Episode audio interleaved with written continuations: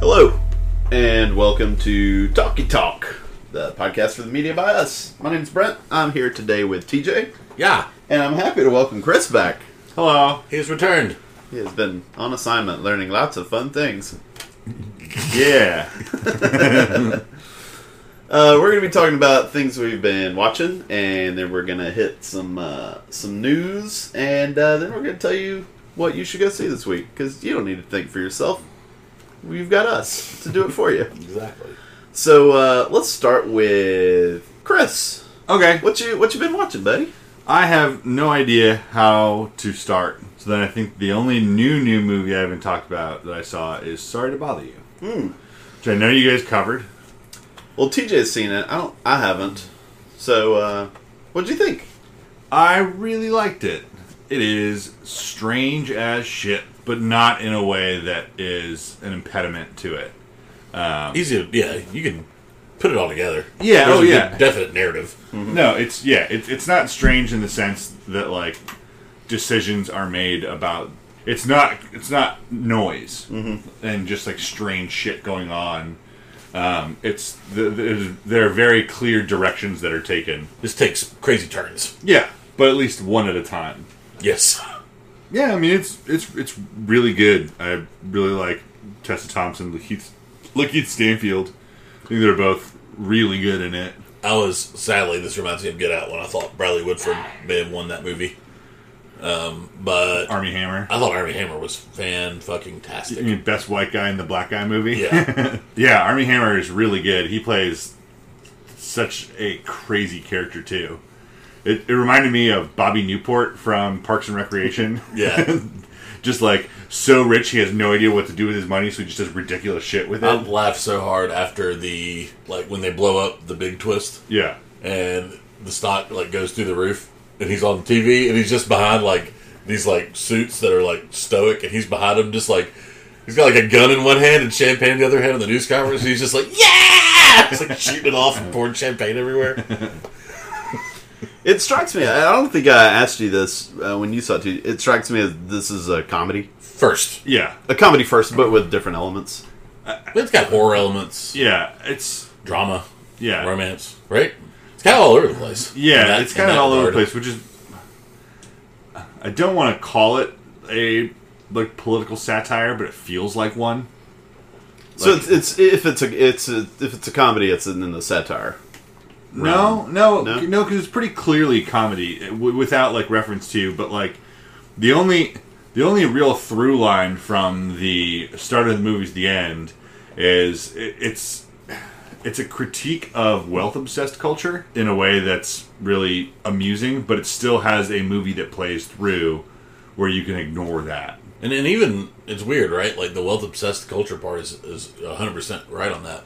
But it's also it's not just from like people with money. No, It's like poor people also are wealth obsessed, and it's dumb. yeah. Yeah, Oh yeah, I mean it's. I, I feel like like Tessa Thompson's character is like obsessed with poverty, and that's like that's like the big joke about her. But you know the whole like auth- authenticity, her and Stephen Young like being authentically poor. right. Yeah, but it's they definitely make fun of that. Yeah. It sounds weird, but yeah.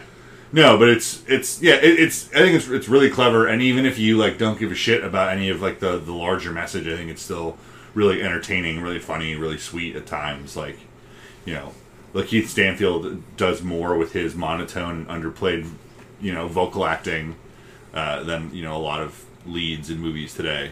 So I I really like him, and, and I think last year we were big on Lakeith Stanfield, and I think that the, the trend continues. Bye bye bye. I do want to see it, yeah, because I'm a I'm a big fan of everything I've seen him in.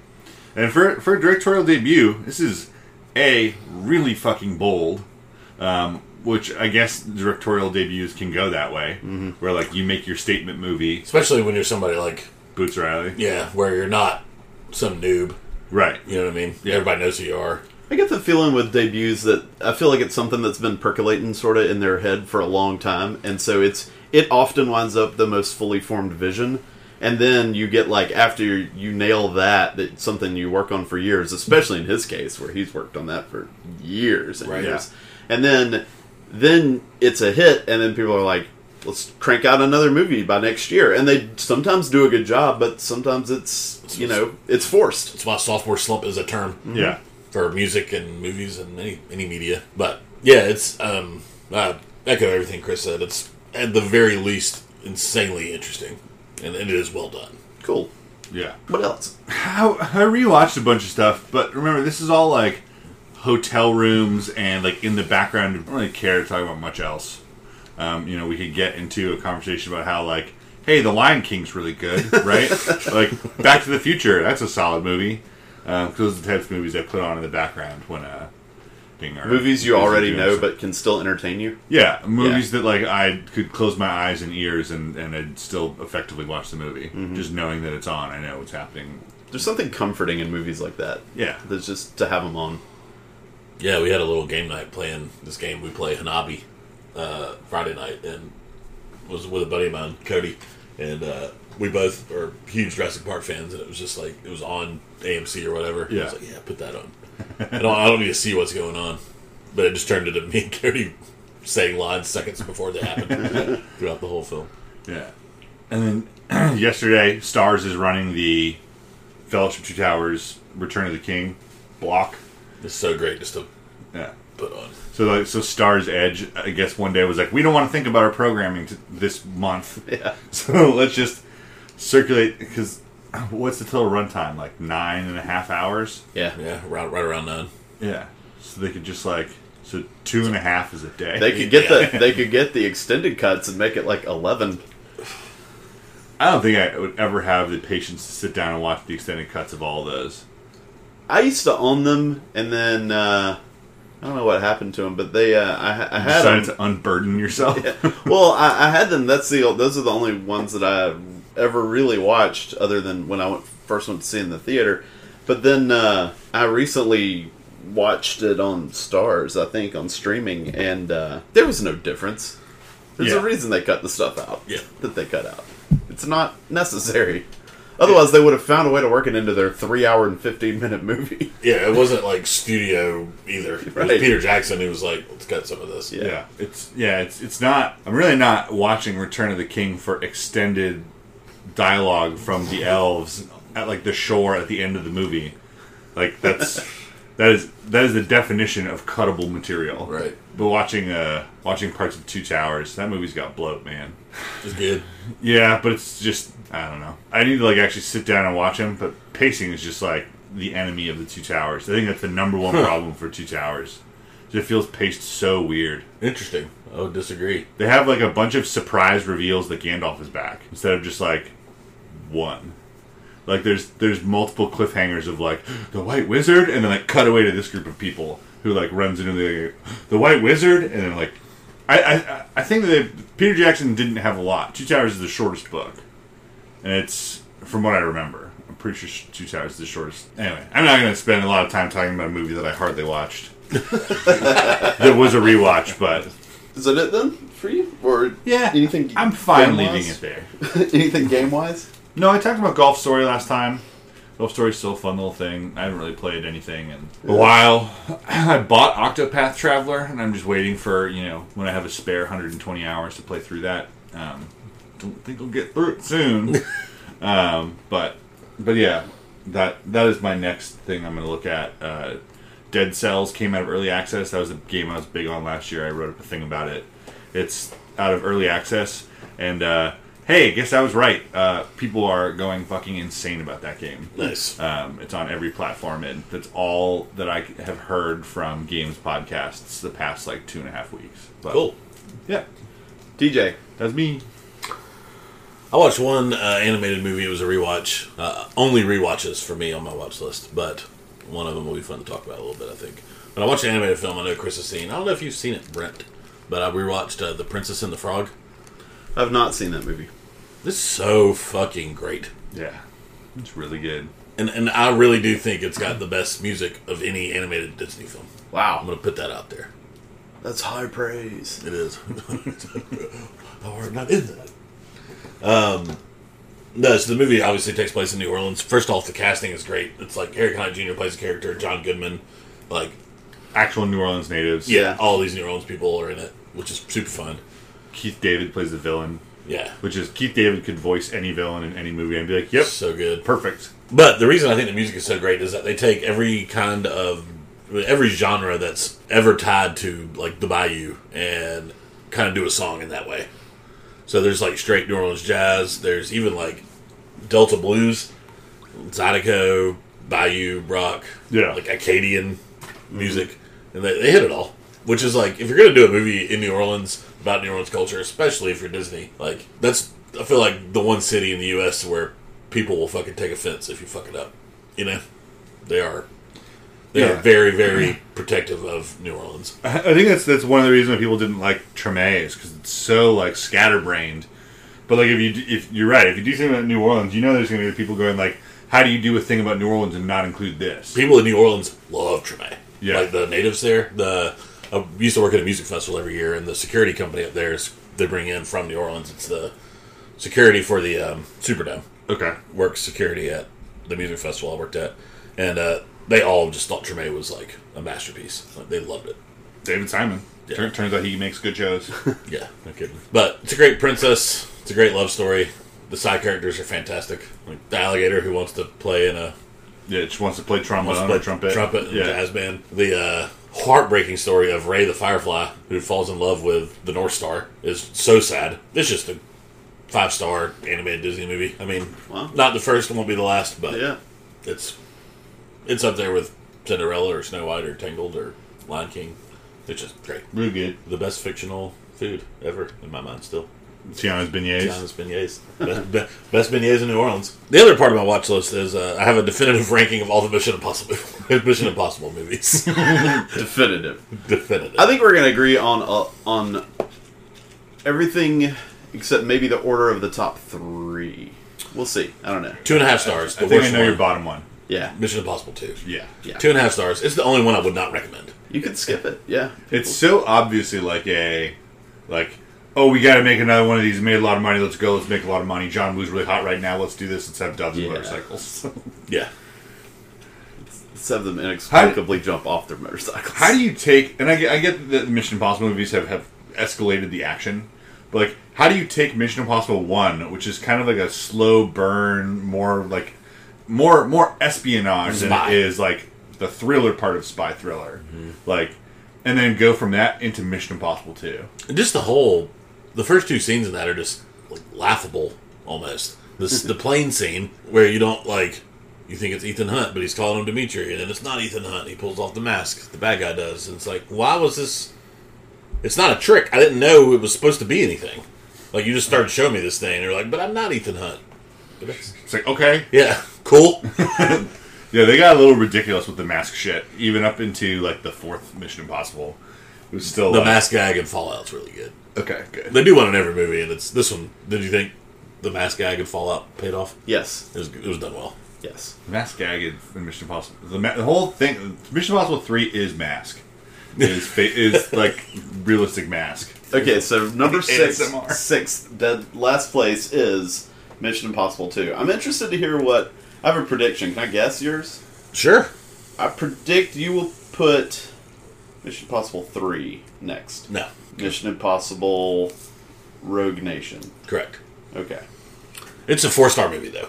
There's a big jump up to Road Nation. A little boring. The action scene is maybe the worst like big action scene for a Mission Impossible movie. It's the one where he's in the like turbine of water and he has to hold his breath for three minutes and retrieve a disc and he drops the fake disc and the real disc and he doesn't know which one is which. It's it's good. Right. But it's it's underwater, so it's not as like most of the fear there is him running out of breath and that just doesn't translate visually Right. you know. So it just seemed like a kind of a bad, bad choice. And that was the first one directed by the guy who directed. Yeah. it's Fallout. Christopher Christopher McQuarrie. Yeah, he's directed the last two, but it's good, and the cast is really good.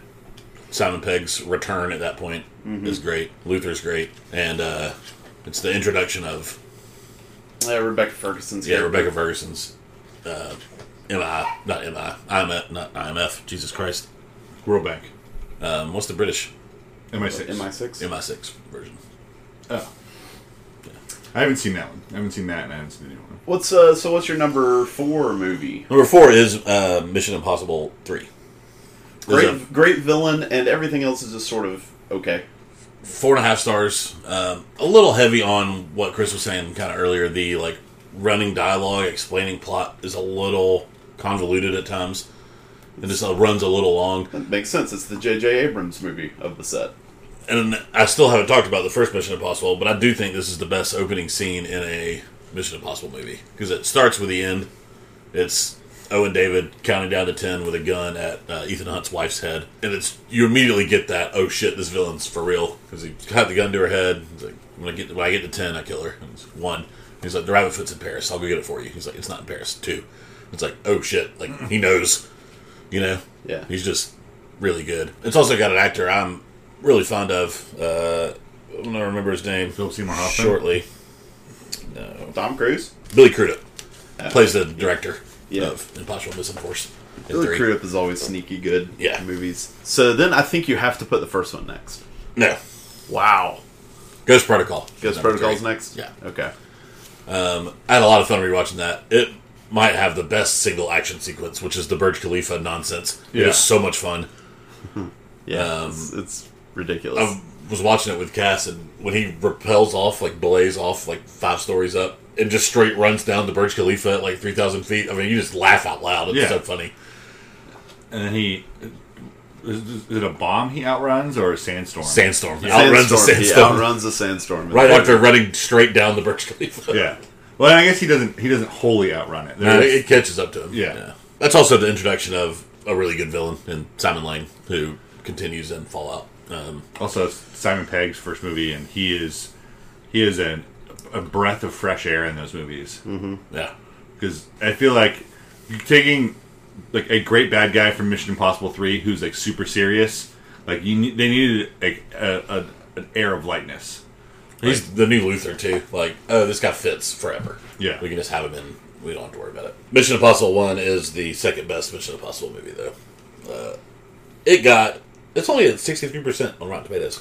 I don't know. I still like it. I still have fond memories of it. It feels like it has aged sort of poorly compared to some movies from that era that I love. But I, uh, I am a big fan. And, you, and Chris is right. It's the most espionage of the of the set.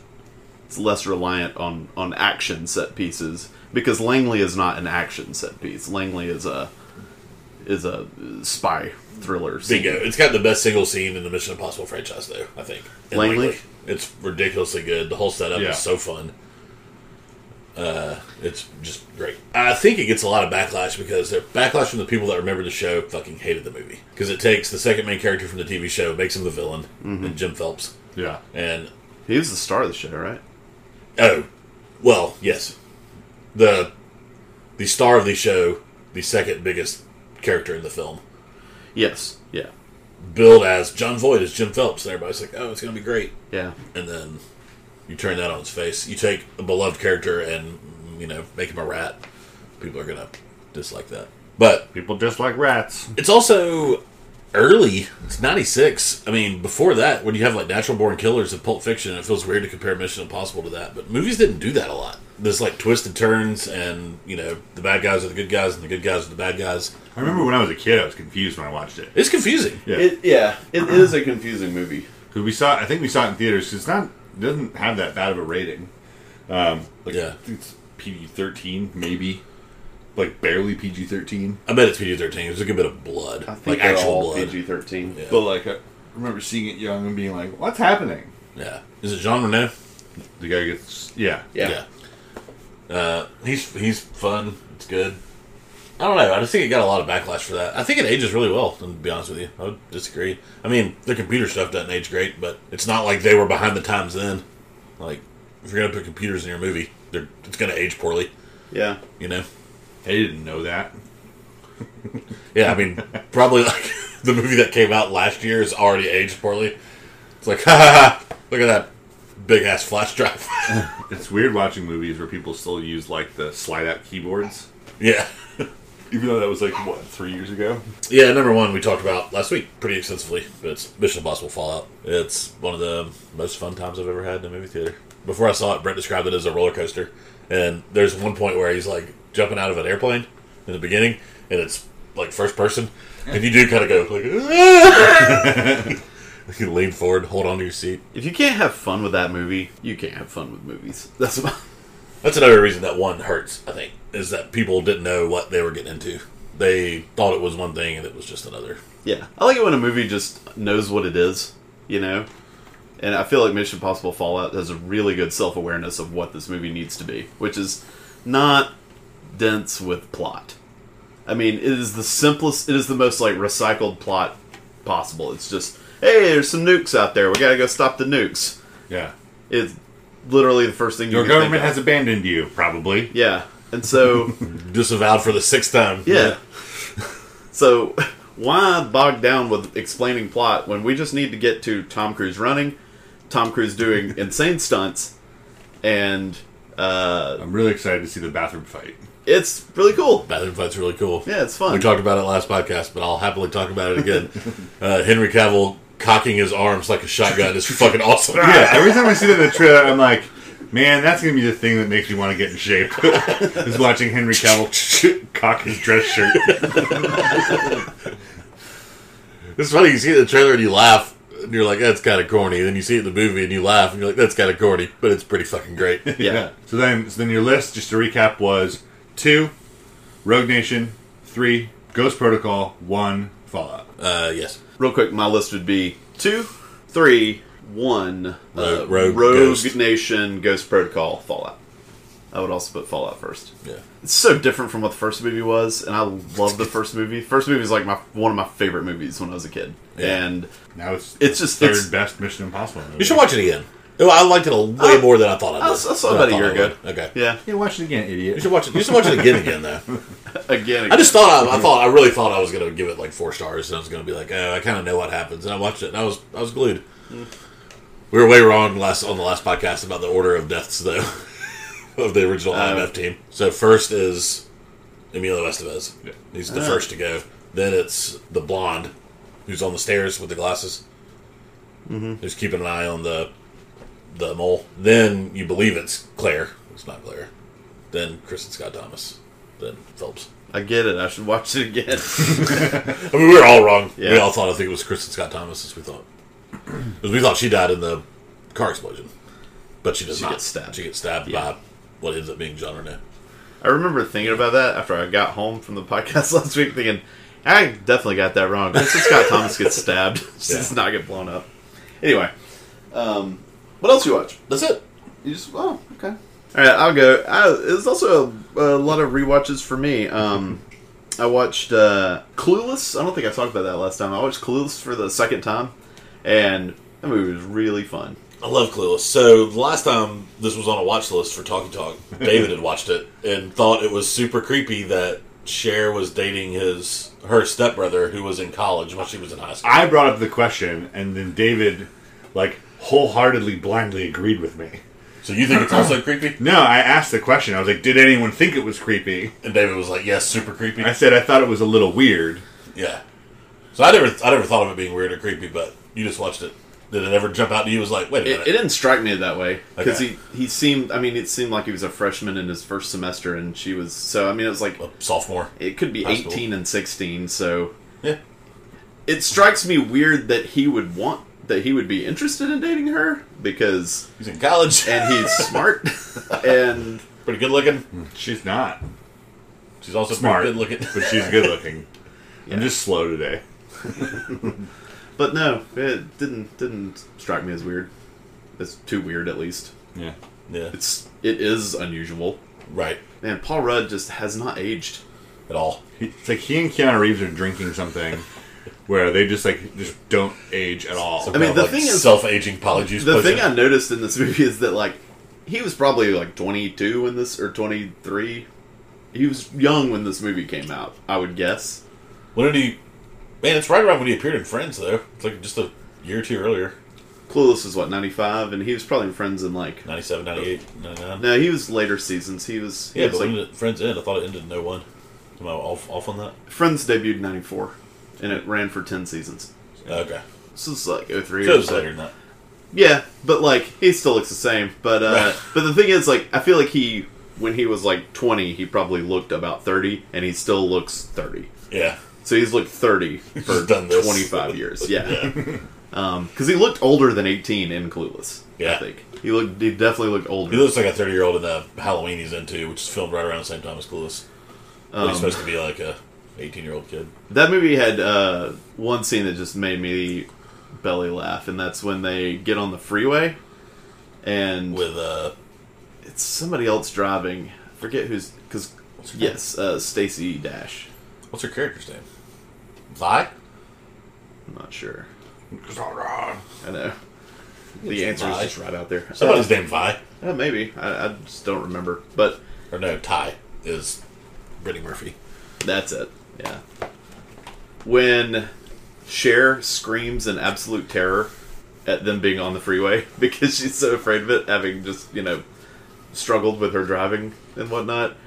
God, that's it. Just made me laugh so hard. So yeah, clueless. It was a fun, fun re- revisit because it's been a long time. The one of the parts that doesn't age well, but I'll, I'll admit is pretty funny is when they're telling her that Christian is gay, and just all the slang terms they use to describe him as gay. They're not like mean, but you know, it's Very dated. very dated. Uh, rewatched. Uh, it was another second time. All these, I think, were most of these were second time watches. Uh, Shaun of the Dead. Rewatched Nice. Shaun of the Dead. Second time I'd seen it. God, I love that movie. It's so Yeah. fun. so before the podcast, we were talking about uh, songs not written for movies, but are indelibly associated with movies in like iconic scenes or something. Don't stop me now. Don't stop me now in that bar. It's It's- just so It's good. the funniest part of the movie to me. I can't watch that without laughing. Yeah. so dumb and funny. Love when he gets when they're they're tr- they've crept past all the zombies and they're to the door and they're trying to figure out how to get inside and then uh, he gets the phone call and he's just like, just hang on a second. He's like, yeah, we're just uh you know trying to escape from some zombies right now. What are you doing? uh, I love his the cluelessness of of that character. Yeah. But I think my, my favorite like one off joke is when they're going behind the gardens of all the houses and they run into the survival group that is like one to one exactly Yeah. them.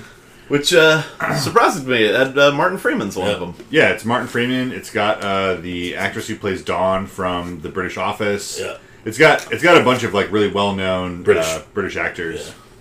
Yeah. Like a it's it's a it's an alternate casting for Shaun of the Dead. Well, Dawn's in the main group.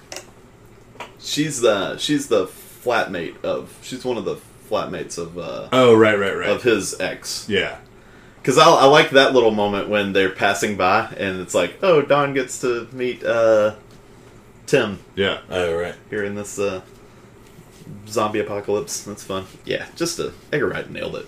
I just love the having pints when they're talking about their plan. Everything works out, and they're just they're always end up sitting at the bar laughing. And wait till this, and wait for it all to blow over. That's a plan that'll all blow over. My favorite running gag in the movie is uh, the constant reminders of it's not my dad, but because everybody Yeah, calls right. uh, Bill Nighy Yeah. his, his dad. I love Bill Nighy. I rewatched. This is not a second. This is probably a fifth or sixth watch, but I rewatched Vertigo, Alfred Hitchcock's Vertigo. Still a masterpiece. Just checking in to make sure of that. So uh, Nothing changed. Was that after the conversation you had on Facebook with someone about they were like, "I'm surprised that this Hitchcock movie was good," and you were like, "Well, if you like that, here are my top five favorites." no, this is. I'd actually. Just, that was just a circumstance. I'd already watched uh, Vertigo when when somebody brought that up.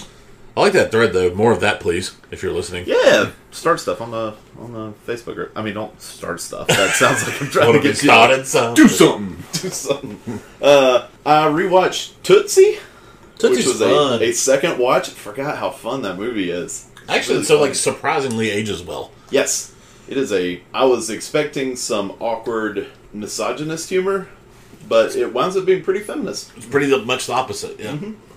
Bill Murray's great in that movie. I, it's it's another one of those movies where I, I forgot Bill Murray was in this. He's Yeah. so good in it. Uh, really, really thoroughly enjoyed it. A couple movies I watched for the first time. One movie is a little older. It's from uh, it's from about eight years ago. It's called uh, Seventeen Again. Yeah, I've seen Seventeen again multiple Uh, times. So that movie way better than it has any right to be. yes, That is a stunningly good, and I, it's not a good movie. I feel like this is kind of like Chappie though, where I'm like, y'all should watch Chappie. It's really not that bad, and nobody watches it. I swear, like six years ago, I was like, y'all should really check out Seventeen again. It's not awful. And everyone's like, "Yeah, right. I'm never watching that." and somebody does, and they're like, "Oh, it's not awful." I need I need a little little reminder of what Seventeen again is. This is, it is the, a generic ass title. Yeah, and it's uh, Tom Lennon and Zach Efron, I guess, would be the yeah. Leslie so, Mann. Uh, Zach Efron is uh, like a high schooler in the late '80s, and then he grows up and becomes Matthew Perry. So, like everybody, his head grows eight sizes when he- from age 18 to 38, and uh, he uh, Matthew Perry basically makes a wish that he could be young again. Okay. And I thought it was going to be one of those like you go back to when you were 17 with the knowledge of your future. Hot tub time machine. Right. But instead, he just became the Zac Efron version of himself again in 2009. And So he, the whole thing is he leaves basketball, which he is like all state, all American, to because his girlfriend doesn't want him to like go off and keep playing basketball. He leaves a game to go be with her, and gives up his future in basketball to be with his wife. And then in the current time, he is uh, divorced and fighting with that wife. So he's like, "I wish I could go back. I would just play basketball." yeah. Sorry. And so it's a surprisingly charming movie. Yeah, Zac Efron, you know, that's it's kind of before we really knew he had comedic chops and was was a you know pretty good actor in the. ma- I don't know about a good actor, but but uh, uh, the chemistry between him and Tom Lennon's great. so Tom Lennon plays yeah his uh, his high school buddy who has grown up. He's sort of the you know every every every uh, age change movie they have to go find their friend to hang out with like in Big. Right, Uh, so it's like the reverse of but that. it broke. Don't fix it. Right. He, he goes and finds Tom. Thomas Lennon is great in that movie. Yeah. Absolutely great. He was so funny with uh, Melora Hardin, who played Jan on The Office. Mm-hmm. She's the principal of the school that he's trying just very overtly to seduce, and it is But he's like a LARPer. He's like a super nerd. they the two of them interacting is really funny. I don't want to oversell this movie. No, it's a. I'd probably give it three and a half stars, which would be way higher, two stars more than I would have thought I would give it. Yeah, but this is a surprising, surprising little gem from Yeah. a few years ago. It's got a deep comedic cast, like uh, Jim Gaffigan's in it, and Does it, man? Leslie Mann. Just a, a lot of comic forces that I like. And Tom Lennon's kind of revered in Hollywood as a writer, producer Yeah. for comedy. And then the last thing I'll talk about is uh, I watched one new movie, and I watched Black Klansman, the new Spike Lee joint. I'm excited. It's in my early. It's an early Best Picture nominee for me. It's getting a lot of buzz. I uh, I liked it. I, I liked it. It was uh, it's uh, I definitely recommend it. It's a it's an experience. It's a Spike Lee movie. I mean, Yeah, they are. a lot of his movies struggle to land with me in, in certain ways because of how uh You're not, a Not- young black person Well, in New York City. it's not that because oddly enough uh do the right thing is- i love that movie yeah.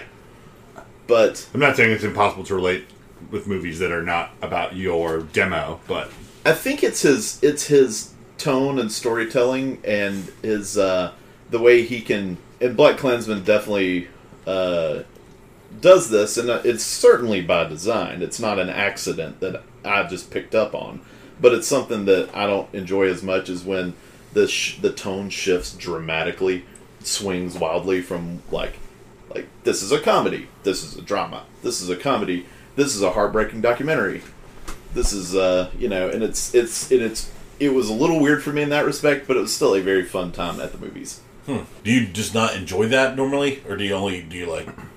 Are you suggesting that you can enjoy that when it's done well, and this wasn't done well? i suppose i can it's hard for me to think of examples So you just generally don't like that structure, or lack of, I guess. yeah I, and i don't think something has to be all comedy or i mean i certainly like dramatic comedies but the the way this one played out it was it was shifting genres sort of uh, without ever really blending them if that makes sense there would be a scene of comedy and a scene of thriller and they were done pretty well i actually thought the la- there was a there's a 20 minute span in the movie that's it's actually a really good sort of race against time thriller uh, of sorts which was which is fun and, I, and I, he he does a good job. I think Spike Lee has a really good touch for thriller.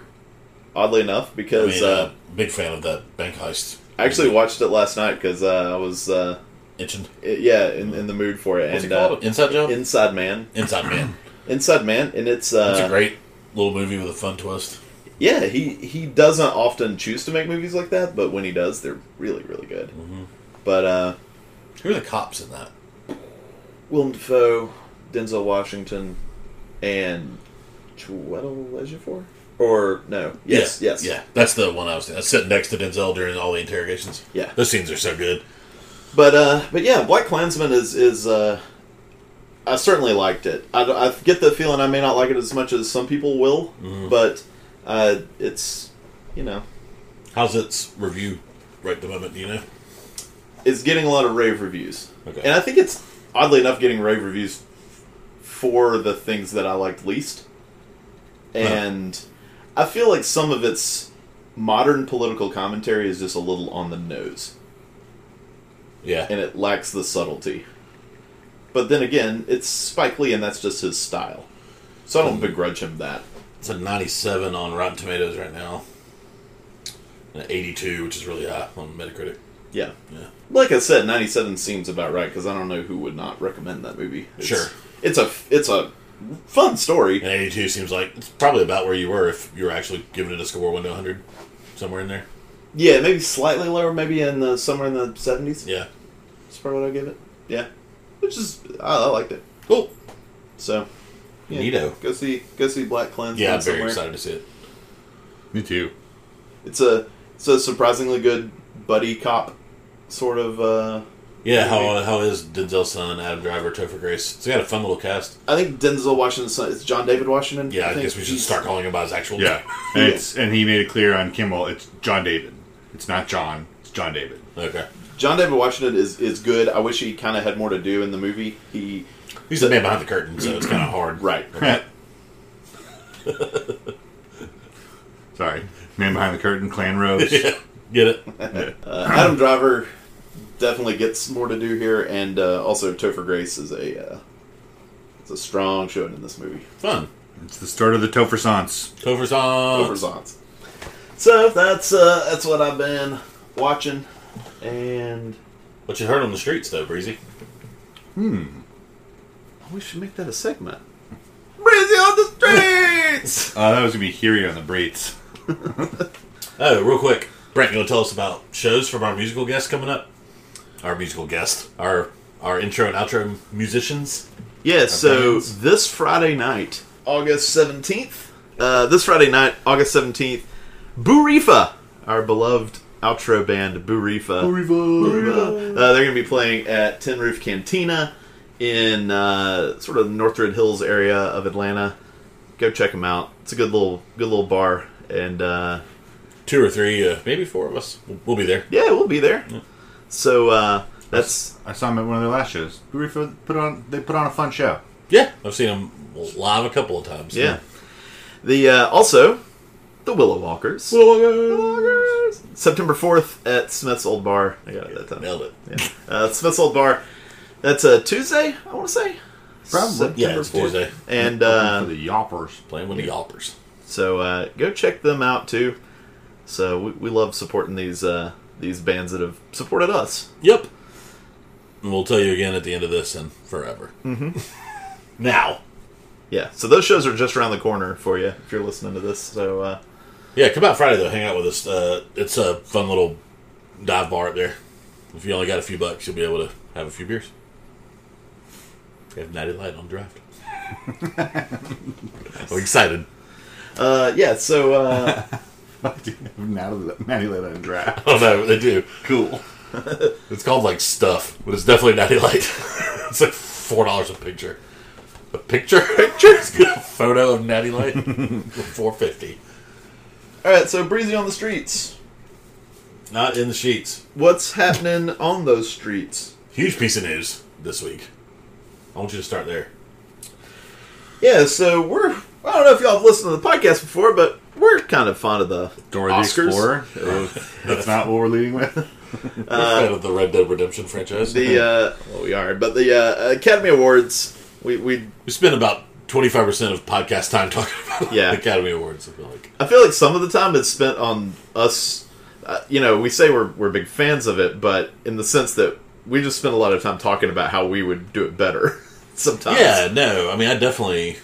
I think we've all said like the Academy's great because they they don't necessarily tell you the best movie of the year ever, or even the top five movies or the top five performances or the best performance, but they don't give you bad ones.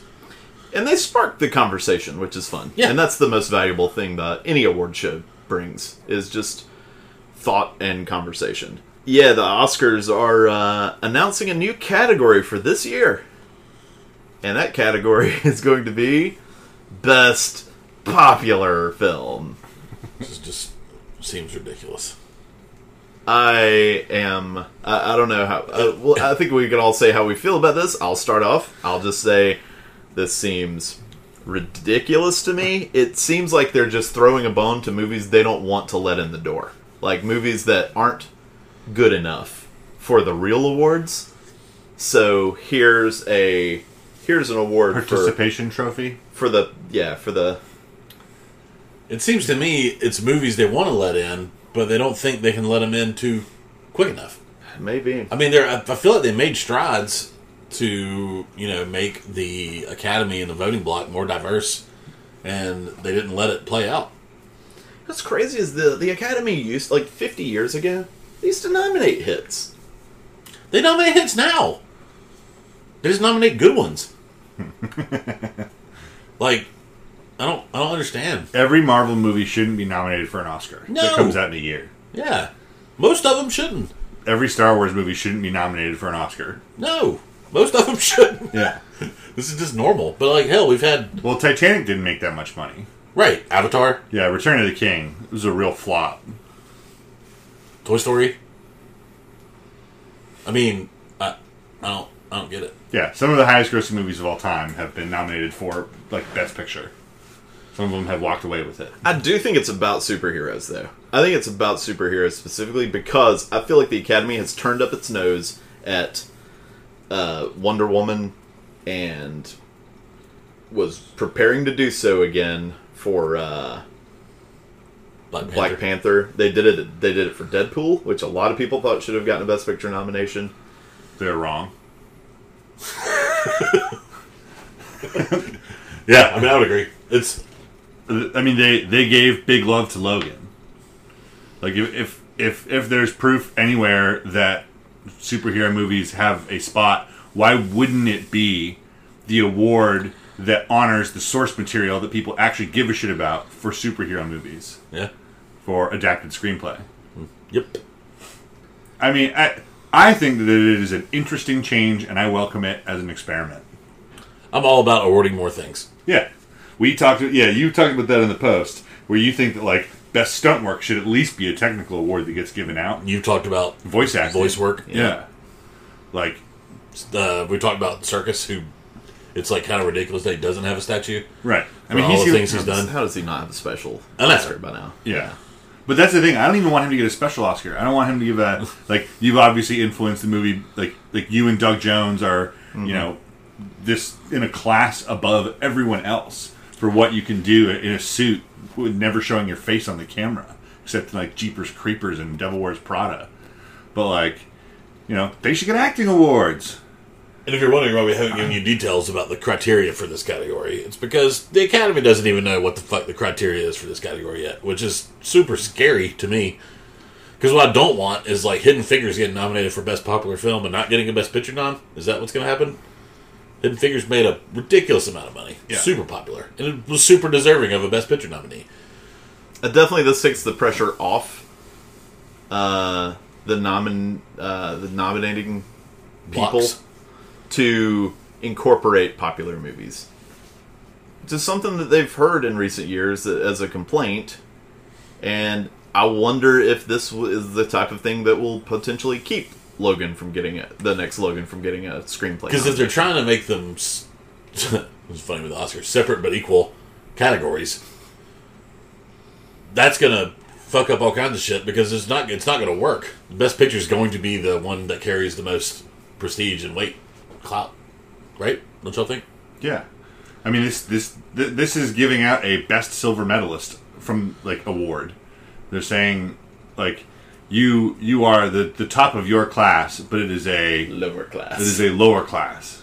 It is, you know, of the movies that most people wanted to go see, you were the best of those. But of the best movies of the year, you're not in the, the category, Yeah. and it's not going to help ratings. and that's that's It'll what help backlash, I think. Uh, we, I was talking to Al about this, and he disagreed with me, but I think it will help backlash from people that normally don't give a shit about the Oscars until that week. I think they will stop bitching if you know these movies get nominated. You think for there's, something. you think they're going to walk away and say like, "Well, I'm happy to see that Infinity War got nominated." they're just not going to say anything. Oh, It's not going to be news. Is my point. The and I'm talking about the people that are like that actually don't give a shit about the ceremony, or you know they couldn't tell you what won Best Picture last year, but they want to bitch about it every February. right. those people will go away. And I think the people that actually give a shit are going to be annoyed. That's also what I, I think. it- I think it's good. I think it will be somewhat telling when they give out the award in the ceremony I think it'll be. I think it'll be before the big, big four anyway. before they get to the quote unquote serious things. Yeah, Yeah, Well, yeah, make them wait. If one of the justifications is to increase is to like increase ratings, then but maybe not too. Because what if like I don't know. You're gonna. I I think there's a solid chance you're gonna know who's gonna win that category before the ceremony starts, because there's gonna be one popular film that's nominated for best picture. Maybe. or it's nominated for enough other technical awards like editing and cinematography that Well, that it becomes predictable. not that as much because that's happened in years past where Yeah. it doesn't work out that way. I mean, Moonlight beats La La Land. Mad Max won everything. It was nominated for Best Picture and lost Yeah. to Spotlight, which didn't win anything, you know? So that happens some, that's what I'm saying. But, like, when you're introducing a category that's a best type of film, For me, though, I compare it to like animation. If there's like one animated movie that's nominated for screenplay and best picture, it's winning animation. I think it's winning best animated movie. yeah, but you said Best Picture. I don't think you need the screenplay part. If there's one animated movie that's nominated for Best Picture, it's Oh gonna no, win no, I Best meant Animated I Film. meant if there's a most if there's a best popular movie that's nominated in a bunch of other categories, and none of the other best popular movie nominees are, then that movie's probably going to win best popular movie. Probably, but I'm saying 100% for sure if it's nominated for just Best Picture, it's going to win Best Popular Picture. You can do it without all the other categories. Oh That's my yes, point. yes, yeah. Also, is everyone forgetting that Kubo, Kubo and the Two Strings got nominated for an award outside of Best Animated and didn't win Best Animated? True. I just think, I think that happens more. Yeah, I've blocked that completely out. That is wrong. I just saw again the like stop motion that went into like the The giant creature. no the introduction of uh, the monkey character. Oh, yeah, yeah, yeah. The dad. Yeah, no, No. the mom. Yes. Kubo's so good. Has it been five years yet? Can we put it in the talk of fame? Getting close. Yeah, I don't know. See that that to me, I, I I welcome it for a year or two to see how it shakes out, especially because Yeah, I didn't see details. Yeah, I, I want to know because if it's it's it'll uh, be especially interesting to me because if they have um, criteria that automatically like sets the nominees before nomination day, like that sucks. Like if it has to have grossed over X number of dollars, then that's like the most elitist fucking award. Or, like, like, more top- so top than 10% more or so than whatever. the rest of the Oscars, like you are you are oh, just giving an award to studios who can spend a ton of money on stuff. Hey, buddy. Do you want to join on the Oscar talk? also, also wonder if if that is the threshold. Uh, if if the threshold is is dollars, then are we gonna see? Are we gonna see like December re-releases to try to get movies over thresholds to get to this like this dollar amount? This like. Oh, this this movie only grossed 196 million dollars. It needs to hit the 200 million threshold domestically to be eligible for best popular movie and let's re-release it the week of Christmas to I feel like there has to be a dollar threshold, or else we can't be talking about popular movies. Well, what if it's like top top ten grossing?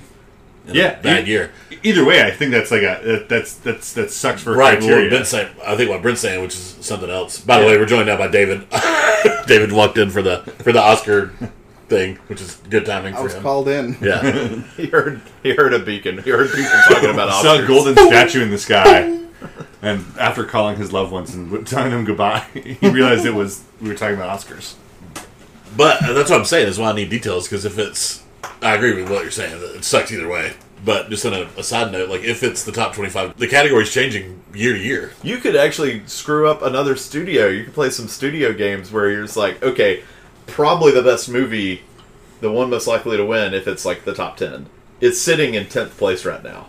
We've got a garbage movie that's really close. So we can't win by getting into 10th place, but we could keep this, you know, this studio from winning by knocking them out. Multi-million dollar investment just to piss off a studio. Of course. Essentially, it would be Disney saying which one of their other Disney properties they don't want to get in. Right. So, I How, don't do- know. how do y'all think it'll work? I'm just, what's your, Oh, That's what's your, what I'm gut? trying- that's what's the- your criteria? That's what I'm trying to figure out because if it's if they could somehow like like distill it down to like number of tickets sold, rather than like, I mean, it- it's still like I, I don't.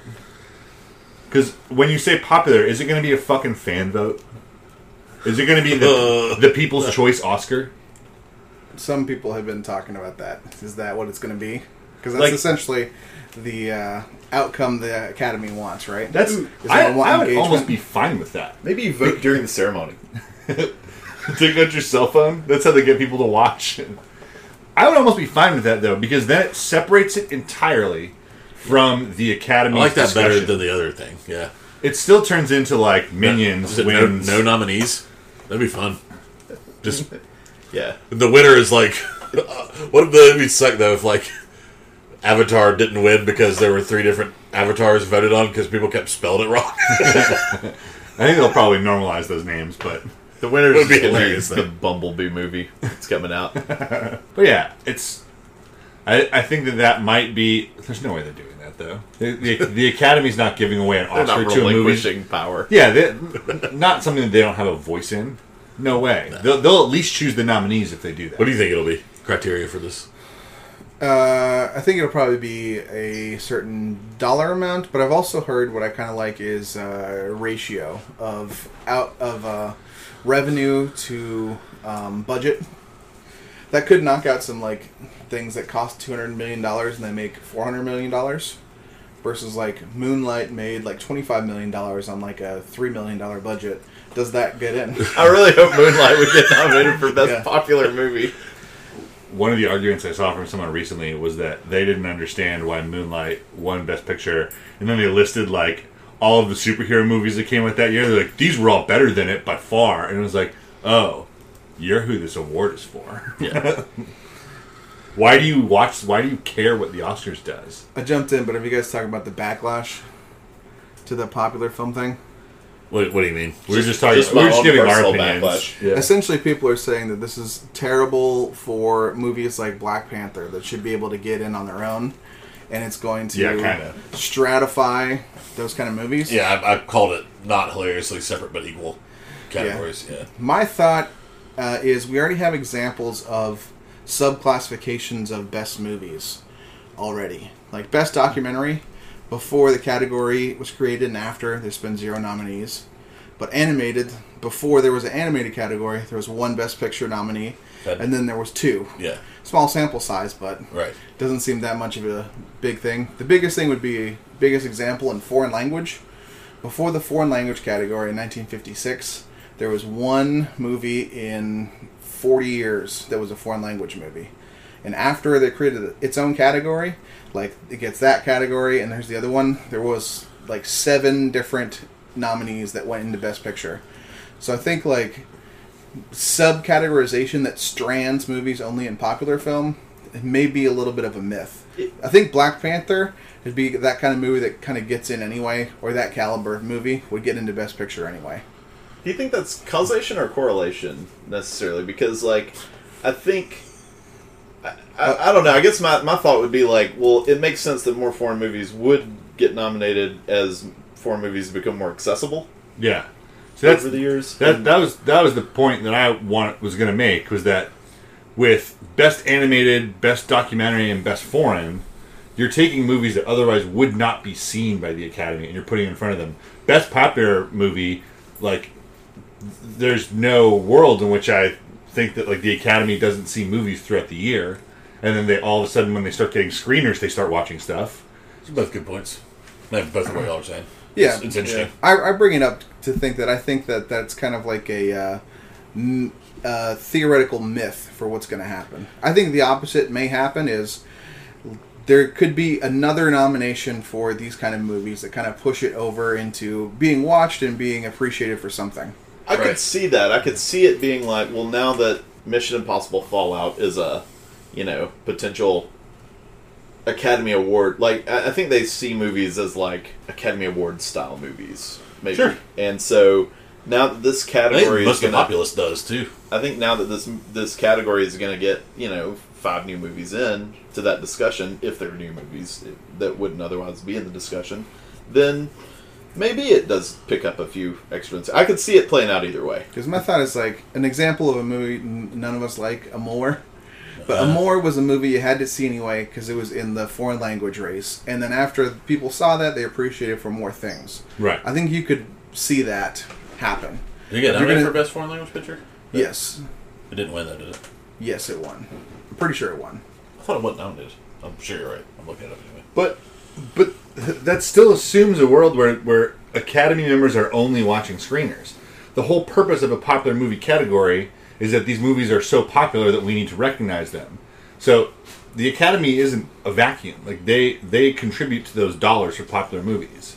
So like you know that they might turn their brain on and off for critical evaluation of movies is you know a problem of the voters and and of the academy members but like all of these movies get submitted for best picture consideration the best picture field before they started voting at all was 370 movies last year like there's no fucking way that disney marvel abc whatever aren't going to put you know x number of superhero movies in front of them also like they have access to see these movies they're being told look at this in a critical light they're getting for your consideration discs for all sorts of categories to then say like oh but now like let's just give this movie a nod in a popular movie category is i don't think it'll it'll have the, the bleed over effect of being like well now that we're looking at it as a popular movie is this like should we consider it as like the best picture of the year as well Well, I think you're you're right and you're wrong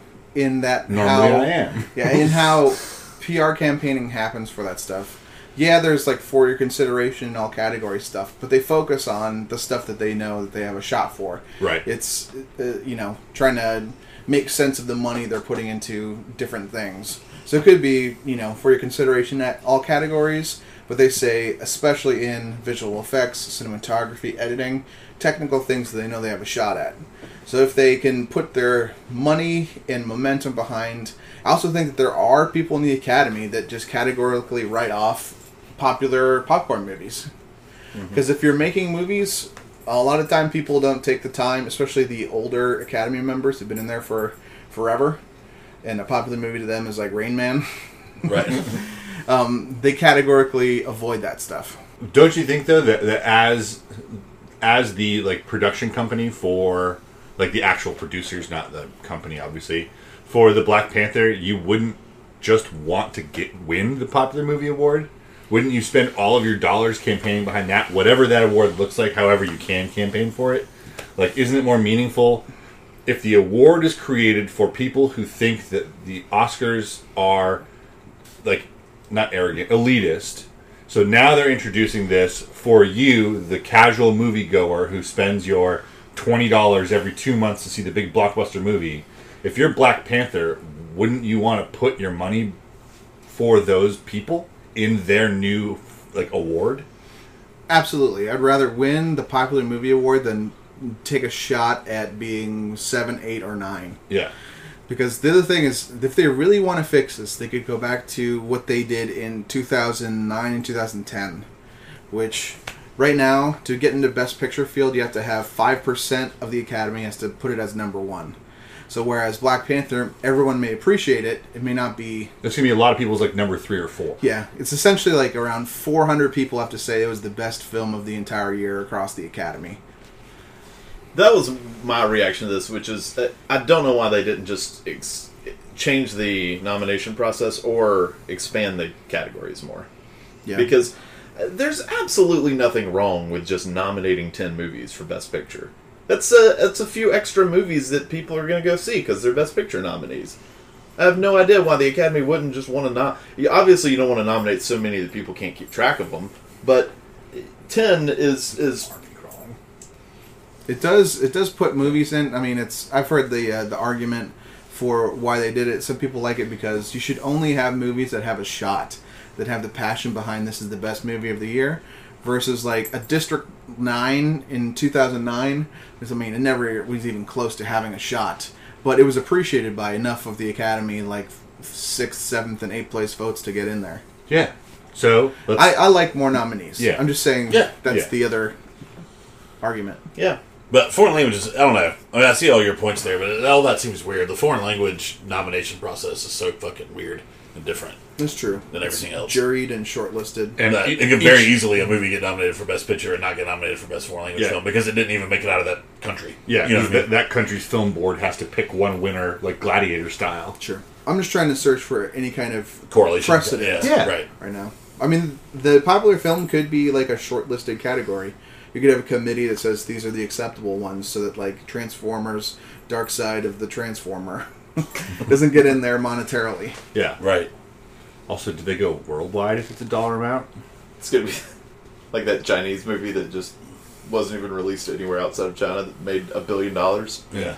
Yeah. If it's online voting, like they they can't even hand the right en- envelopes to the right people. Like you That'd really be think that, clusterfuck. There's no Yeah, way you that- might have like the Bodie McBoat face of film. Oh no, you absolutely will. The first year that, that they do this, 4chan is going to decide who wins that Oscar. The Purge. The I, Purge. I don't see them doing that, but No, no yeah, way. no. Unless unless they, they say like of these three movies, what is the best popular movie? I don't think they would let people vote on a, a winner. I think. I don't know. It wouldn't shock me if, uh, Give us the ten nominees. yeah, and you vote on the five. They give us ten choices for movies, and, and like the fans can vote on the five nominees for best popular film from these fifteen or something. And then that the we Academy decides the winner from and the then, five. Then they decide the winner. sure. Or Actually- Academy has a short list of five, and you fan vote the rest of the five. Right. So that's the ten possible. I wouldn't hate a fan vote nomination for other awards as well, as long as you could limit their choices to begin with to an extent. Like, like here are here are ten actors from movies that were popular that we thought were good performances that didn't make it into our five best actors. Yeah. Yeah, Vote- it kinda Vote for a nominee, and defeats then the the purpose a little bit. Yeah, you go to other award shows for that, we'll, yeah.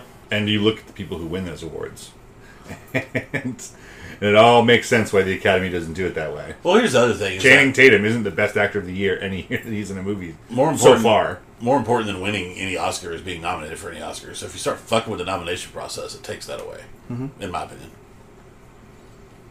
I think it's way more interesting to think about who's been nominated for Oscars than it is to think about who won them. Yes, I agree. It's more exciting to me nomination day than it is the actual ceremony. 100%. Nomination day is fun. Yeah. Like, I love the wild cards. Like Tom Hardy or uh, what's her name from Spotlight? Rachel McAdams. Yeah. Where, you know, me and David have been talking about her for like weeks leading up. Like, she could sneak in, she could sneak in. How she's fun really good. was Leslie Manville this last year for Phantom Thread? Yeah. Yeah. as Cecil.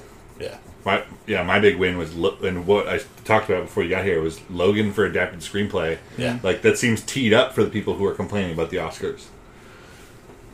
Yeah, I mean, I, I do worry about films not getting because no matter what they do, Best Picture is going to be the one that carries the most clout. And if movies are getting left out of that because the nominating blocks think there's a separate category that fits Get Out, Hidden Figures, Avatar, Toy Story Three better than Best Film, are those movies going to get left out of the Best Film race because it's always a two or three film race for Best Picture. We Yeah. always know that. Yeah. Everyone who knows anything about it always knows that. But those six films still deserve to be there, and it's fun that they're there. It's fun that District Nine got nominated. It's fun that a Moore got nominated. Yeah, You know I what think mean? it's more fun for the Academy Best Picture list to truly represent a snapshot of films of that year. Whereas the winner may be one or two, and it's like established Academy tropes who ends up winning. To have that snapshot in like 2010, it's like Toy Story 3 was was that year, and Winter's Bone, this is the beginning of Jennifer Lawrence. I think that that's a better snapshot than what we have like Which- last couple of years, especially with like eight nominees. that's and what I was saying before you walked in, David, is that they've made they've taken steps, created measures to make the Academy more diverse, more you know, in gender and in race And in age. and in age, and I don't think they've let it take its course yet. They were Yeah. taking steps to fix it, let it fix itself. I mean, it's kind of the same way when they when they went to ten nominees for those two years, and now the way it is now from five. I mean, they were doing that because, in large part, because The Dark Knight and Wally didn't get nominated, and they wanted to have room for those movies to get nominated. So Mm-hmm. you've already tried to fix it. Just let it run its course. Sometimes there aren't there aren't superhero movies, there aren't animated movies that are that good.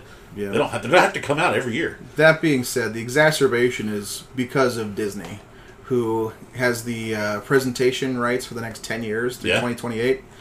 And if none of their Disney movies make it in Best Picture, but they're paying for the multi million dollar presentation, Uh-huh. they're going to want to s- show some returns on it, and they're powerful enough to say, make this happen faster. It's essentially like throwing a party at your house where everyone gets like, I don't know, gets an award. Your best friend and your best friend, and you're like a great guy, and you don't get anything for like ten years straight, but you pay for everything. And Seems I like could see where they're seems like a- coming from. That it should have represented what's actually happening in popular culture, but just know that Disney is the one that uh, pushed this. which is Yeah. why- I mean, I can't see where they're coming from at all. I think it's a fucking farce. It makes no fucking sense. There's Uh, 15 fucking awards out there. Disney's winning all of them. Why do they need this one too? You're the one who fucking bought it. That's it's- your fault. It's a bad investment. Yeah.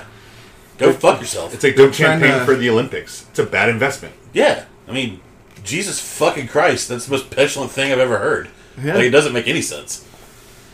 But they directly told the Academy Board of Governors that Yeah, but they we- want this. Yeah. It's imagine um, imagine because I think Jason Blum is still the uh, the chair of the Academy.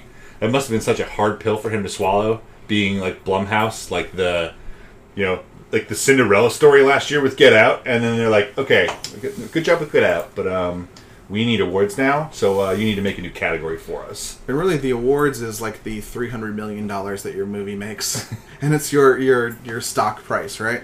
Yeah, it's and now that they've bought 20th Century Fox, it's having like 18 of the top 20 highest-grossing films of all time. They won awards last year. Yeah, They won Oscars last year. The fuck are they bitching about? Well, It's this- not the most high profile ones where you can brag about, and not even being considered. It would it would be cool though if they pushed and got a voice acting or uh, Literally, like the last guy who fucking won an Oscar for Disney went on stage and was like, "Oh, this is getting boring." like, fuck. It'd be much more exciting if it was for Best Picture, though. He wouldn't say it was boring. Maybe he would. Yeah, I think you would. It that, that guy was such a cock with his acceptance Man. speech. is, it is rare to like instant all, all of us in a room boo a guy as soon as he starts talking. But that was bad. boring. And I, when, when you when I, when I mentioned the uh, fan vote nomination thing, you're like that that defeats the purpose, and I agree that historically that does defeat the purpose. But when a but when the broadcast company just gets to make up new categories for you to award things in, I don't know if you're above fan votes anymore. Yeah, I don't know if you have the Yeah, you just picked the fans you liked the best and told them to vote. That's what you did. yeah. This is this is the uh, this is the your dad is the coach of your softball your little league team. So like you know you you get first first spot batting. And that's ultimately what rubs me wrong about the whole introduction of this category is just the fact that it so clearly came from Corporate catering. a a Yeah. a party that stands to gain Oscar wins from it because they want to slap, you know, Yeah. best popular film on their Iron Man 8 DVD. It is a the ceremony is a depreciating asset though. When they bought it, there was a certain number of viewers, and it's hemorrhaging every year. Yeah. and they justify that by the ads that they can sell, and the ad revenue and the ad worth is going down every year. Uh-huh. So, I don't know. They're Disney, so they can't have any failures, and they're magic. So They need to sell it. Yeah, if they really think that the best way to fucking fix that is to make a best popular film category, they're horrible at business. Well, right now they're Shorten it to three hours. That's fine. That's I'm, I'm on board. Don't you don't have to give the editing or whatever categories away on air. That makes that seems like good business decisions that I don't like personally. Yeah. But just making a best popular film category is dumb. it's not. It's not going to drive viewership up by the millions. it won't. But as a person who likes the Oscars, I just like a new category. Like, I'm all about new categories. Seventeen years. It'll yeah, be interesting. I appreciate that part. I don't think it's going to help what they think. No, It's not going to work. 100 percent agree. I think it's a fun experiment. They could. Yeah. I'm all for it. I don't know. I don't really know if people hate the length of the Oscars as much as the lateness of the Oscars. You, they could. s- What else is happening at six o'clock? Here, here- I don't know. the thing that Start the people show hate- early. the thing that people hate about the Oscars that that the the the corporate owners aren't going to change is people hate how many ad breaks there are and how long the ads are, and they feel like that's what makes it feel long, but it's not going away. People also hate montages. But that's like their thing. It's like you want to see Captain America Civil War? It's in our montage of, you know, Hollywood at war. no one gives a fuck about that shit. They should also just stress. I don't. I don't know. The the uh, Hollywood at war. They do that garbage. I would start the sh- ceremony early. Just put all the stuff that people that only us care about at the beginning, and I then care about everything though. yeah, Us like all thing. or you know big six categories spread them out throughout the entire night so i always love best supporting actors the first award Yeah. and then maybe like every 20 minutes you give away a main acting screenplay director or picture award Yeah, because either everything's best backloaded popular for the film or last best- last half hour is like the most important everything I wonder if I get nominated, I can make a movie and get nominated for best unpopular film. it's just me taking a shit. I bet you're going to Nobody see wants to see it. you're with this whatever movies get nominated. I'm, I'm i'm gonna in make a porn hubby for that I'm gonna, I'm gonna make a bet right now that the that four of the five movies that are nominated in this whatever category it is are also nominated for worst movie of the year for the Razzies. That's my prediction. i don't think so i think they're gonna try to curate it because it's gonna be a black eye if that happens for them I will only They don't disagree give a because shit what the Razzies do. I will only disagree because the Razzies, I think, in recent years are having to just delve deeper and deeper into the bin to try to stay relevant. Yeah. Yeah. So they do like Hillary's America Yeah. for Razzie. It's like who's really even seeing that? Like they're not even the nominating Razzies. Transformers movies anymore. They're No, they nominating. did. It's my main competition for my shit video for best unpopular film. well, I think it's. Uh, I think we've uh, we've we've talked plenty on this. Um, Okay, bye. Any uh, any other breezy? No. No. Nah. Let's move on. And uh, new in theaters this week, we've got three movies to choose from. We've got Mile Twenty Two. Does anybody know what that's about? 'Cause Nope. I do not. It seems to have Mark Wahlberg. I didn't see the first twenty-one, You gotta get caught up. so I can't comment. Yeah, I think that's it's a movie about like a teacher in a bad neighborhood. It's a it's a fun guess. It's a fun game to play. Um, okay, I, I've just found the synopsis. Uh, a CIA field officer and an Indonesian police officer are forced to work together in confronting political corruption. An informant must be moved 22 miles to safety. Yeah. Okay. The, it's Mark Wahlberg is the head of like a I've seen a trailer. like a hit squad. Yeah, it's got a Maggie Green from Walking Dead. Yeah. All right, we also have Crazy Rich Asians. An American born Chinese economics professor accompanies her boyfriend to Singapore for his best friend's wedding, only to get thrust into the lives of Asia's rich and famous. It's supposed to be a really fun book, and it kind of has to succeed for minority representation. I think it looks kind of funny. And then Yeah. we have the movie Alpha. After a hunting expedition goes awry, a young caveman struggles against the elements to find his Oh way my god, home. this movie's just coming out. Yeah, it's been trailered forever. So, what's your pick? It's made up of verb. Crazy Rich Asians. I don't know that I have a, I have a vote. I didn't even You have watch to, this. That's how it works. Crazy Rich Asians, hundred percent. I don't want to see the dog's going to be in danger, and I'm going to be upset in Alpha. The movie looks stupid as fuck. I'm gonna say it even though it looks stupid as fuck, because the premise is ridiculous. it's the first dog. um, it's great. And the caveman has to put the dog in witness protection, twenty-two miles away. I'll take Mile 22 because Mark, Wahlberg, Mark Wahlberg's movies have been surprisingly better than they should be lately. Yeah. Fair. So, you don't believe me? I'll give it to you. I've, I probably haven't seen one since Shooter. The, uh, The like two the- that got nominated two years ago were both really good. The Yeah. Boston Marathon movie and the Deepwater Horizon. Deepwater. They were good. I didn't see either of But those. Boston Strong. I don't have Or the Patriot Day? ability Patriot to Day, contradict you. Yeah. Strong was the next Boston Marathon movie. Right. I like Strong. Yeah. Stronger? Stronger. Jake Gyllenhaal. Yeah. Kelly Clarkson movie. yeah. All right. Well, that's it. And uh, so we recommend. Uh, we have a two one one. Wait, what did you vote for Alpha? Yeah. Okay, we have a two one one split. I called in David so that we could win with Crazy Ri- Crazy Rich Asians. So go watch Crazy Rich Asians, and But they uh, need more money. And that will do it. This has been Talkie Talk, podcast with Media Bias. Uh, check out our site and see our stuff at themediabias.com. You can join our Facebook groups, Games by Us, Movies by Us, and TV by Us. Uh, you can uh, follow us on Twitter at the Media by Us. and uh, send, us a, send us an email to make sure that our email works. Uh, at uh, it's yeah the uh, media by us at gmail.com At, yeah, at the media bias. yeah um, and uh, and that almost does it reminding you one more time that uh, Burifa August 17th at 10 Roof Cantina and we want to thank Burifa for our outro music and September 4th at Snuzzle Bar Willow Walkers Willow Walkers. thank you for our intro Thank music you. Maybe, maybe if you, maybe if uh, lots of you show up in mass and make a request, they'll play the Talkie Talk theme song. They definitely would. Kicking They started rocks. chanting at that show. Down dusty Uh, roads. but that's it. Thanks for listening, and uh, rate and subscribe, and bye, bye. long time ago.